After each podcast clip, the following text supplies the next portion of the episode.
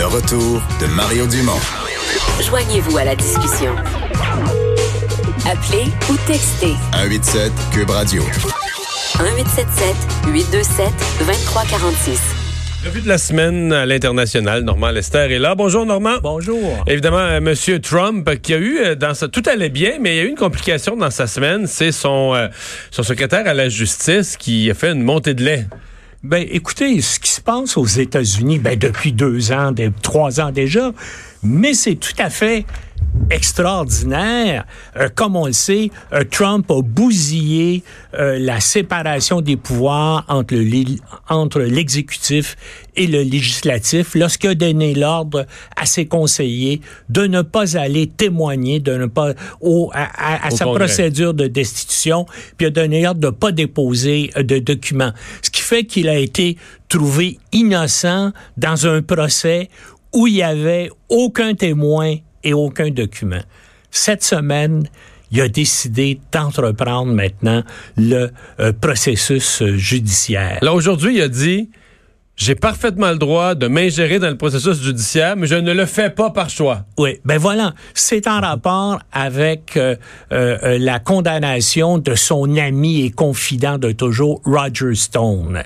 Euh, lui a été, encore une fois, trouvé coupable d'avoir menti sous serment au Congrès au sujet des liens de euh, la campagne Trump avec la Russie. Et là, les procureurs du gouvernement ont demandé une peine de 7 à 9 ans de prison contre lui. Coup de théâtre, le matin suivant, Trump dit c'est complètement exagéré. Autre surprise parallèle le matin, son euh, euh, euh, procureur général William Barr décide oui, c'est vraiment trop euh, une condamnation trop grande, je recommande une, une, une, une peine beaucoup plus faible. Là, bien sûr, il y a un tollé. Les quatre procureurs du gouvernement au dossier remettent leur démission immédiatement de façon Comme spectaculaire. protestation. Comme protestation. Puis là, ben, il y a Barr qui a bien sûr de l'air fou là-dedans, comme euh, s'il obéissait directement aux ordres du président. Alors lui fait une déclaration en disant les tweets de Donald Trump rendent impossible pour moi d'accomplir mes fonctions normales. Alors là, il accepte d'aller la semaine prochaine s'expliquer devant le Congrès. Mais là, cet après-midi, nouveau coup de théâtre dans le dossier. Le New York Times révèle que ce même William Barr a nommé un procureur spécial pour revoir toute la cause de Michael Flynn, le conseiller à la sécurité nationale de Trump, qui a été trouvé coupable aussi d'avoir menti sous serment à cause de ses liens avec l'ambassadeur russe à Washington. Alors écoutez, qu'est-ce qui arrive avec tout Mais ça? pourquoi revoir le dossier pour être plus Oui, sévère? non, pour- non, non, non, pour, pour- pour essayer de l'atténuer. De l'atténuer, De oui, oui, ok, l'atténuer. Puis donc, si Mais on... à quel jeu joue William Barr? Hmm? À quel jeu joue William Barr? Qu'est-ce qu'il fait? C'est, l'homme de Trump, hein. C'est l'exécutant des bases Mais œuvres de pourquoi avoir dit que les Oui, tweets, ben, les tweets de Trump rendent sa job impossible? Mais tout autour de Trump est complètement incohérent et tout ça. Puis là, je, je, je vous rappelle que jusqu'à maintenant, il y a six proches conseillers politiques de Trump qui ont été trouvés euh, coupables, qui ont été condamnés ou qui sont en attente de procès. Et beaucoup d'analystes à Washington pensent que quoi qu'il arrive, quelle que soit leur condamnation, Trump va les gracier Après l'élection. après l'élection. Après l'élection, oui, c'est ça, c'est ça. Hey, Parlons-en de l'élection. Est-ce que la montée de Michael Bloomberg, est-ce que c'est sérieux? On en a parlé plus tôt dans l'émission. Vincent nous décrivait tous ses moyens publicitaires, puis moi, je donnais les sondages.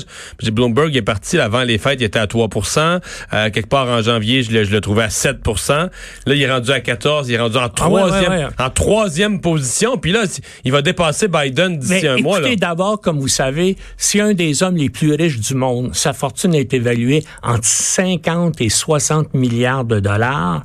Et semble-t-il, il est prêt à mettre un milliard de dollars sur sa campagne électorale. Déjà, ce qu'il a euh, investi en par dizaines de publicité, millions, c'est autour de 150 millions de dollars qu'il a mis pour des euh, spots publicitaires De à la toutes les formes, télévision, là, les la réseaux radio, sociaux, toutes la les télé, formes et tout ça.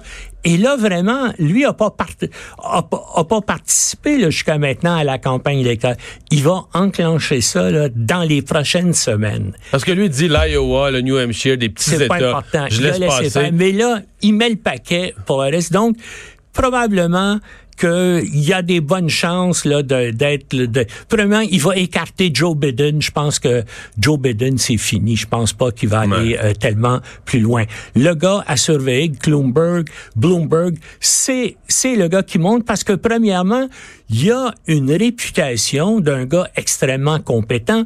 Premièrement, c'est lui-même qui a créé son immense fortune en créant l'agence économique Bloomberg. Et ensuite de ça, pendant plus de dix ans, il a été maire de New York. Il a laissé hein? une bonne trace à New York. Oui, oui, il a une, une- une très, très bonne trace, mais c'est ça, euh, c'est ça également qui va lui causer problème.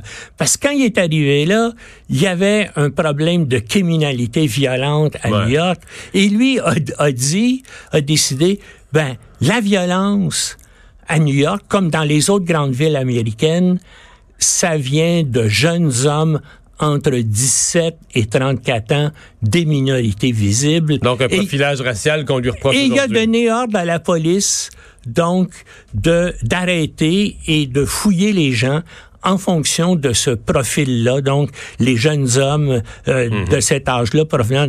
Évidemment, euh, la- effectivement, la criminalité a baissé, la criminalité violente a baissé à New York, mais là, bien sûr, il y a un gros problème avec les minorités visibles si, euh, et il y a plusieurs, euh, il, va, il, va, il va y avoir plusieurs là, choix dans les, dans les dans des États du sud des États-Unis où les Noirs ont, constituent une majorité importante des électeurs. Et ça, ça risque de lui nuire. Mais là, bien sûr, il, il- il présente ses excuses et puis il dit que voilà, oui, il a dit ça, mais, Mais maintenant... face-à-face, Bloom- si on finit qu'un face-à-face Bloomberg-Trump, tes chroniques du vendredi après-midi seront pas plates pendant la campagne. Ça va être. Non, non, Hey, non, non, ben déjà, là, là, vous avez vu les insultes. Euh, Trump l'appelle mini-Mike, hein, parce, Parce qu'il que mesure 5 pieds 4, 5 supposément. pieds 4, c'est ça. Et, et puis, oh non, ça, puis je pense, en tout cas, c'est un type plus, in- plus intelligent et beaucoup mieux organisé que Donald Trump. Et c'est ça, d'après moi, toute la campagne de Trump vers Joe Biden va se retourner maintenant sur Michael ouais, Bloomberg. ouais, ouais, ouais. Euh, les répercussions économiques du coronavirus, tu penses que ça va durer longtemps? Écoutez, ben, d'abord, les premières, pour le premier trimestre là, de, de 2020, On va le ressentir. ben déjà, euh, les experts disent que le développement économique de la Chine qu'on prévoyait à 6% va probablement tomber à 4% Donc, mais ça, ça a des répercussions mondiales parce que la Chine représente 20% du PIB de la planète. Donc, ça veut dire qu'il y a beaucoup moins d'échanges économiques, beaucoup moins de production. Là, tout ça va tomber. Le Puis tourisme, le l'aviation, il y a des tourisme, secteurs, puis quand, euh, la- les commandes de pièces détachées pour des véhicules, des commandes d'avions, de toutes les de toutes les spécialités qu'on peut imaginer. Et puis euh, donc si on regarde ça, en plus de ça, l'autre problème qui va se poser, c'est que l'épidémie n'est pas terminée. Les, euh, euh, les spécialistes ne savent pas encore où, où ça va. Est-ce que ça va se transformer en pandémie mondiale? Évidemment, si ça arrive, ça va avoir encore plus d'effets économiques terribles pour la Chine d'abord et pour l'ensemble de la planète. Mais aussi, ça nuit énormément à l'image de la Chine qui était vue comme la puissance économique invincible qui ça, montait vers la, vers planète. de leur image, ils s'en occupent Oui, beaucoup, ils essaient de s'en occuper, Ouais. mais ils, ils- ils- ils- ils se nuisent à eux-mêmes parce que là, on voit, puis tout le monde proteste contre la censure et le fait, bien sûr, qu'on essaie de, de taire des dissidents qui dénoncent des mauvaises décisions qui ont été prises en rapport avec l'épidémie.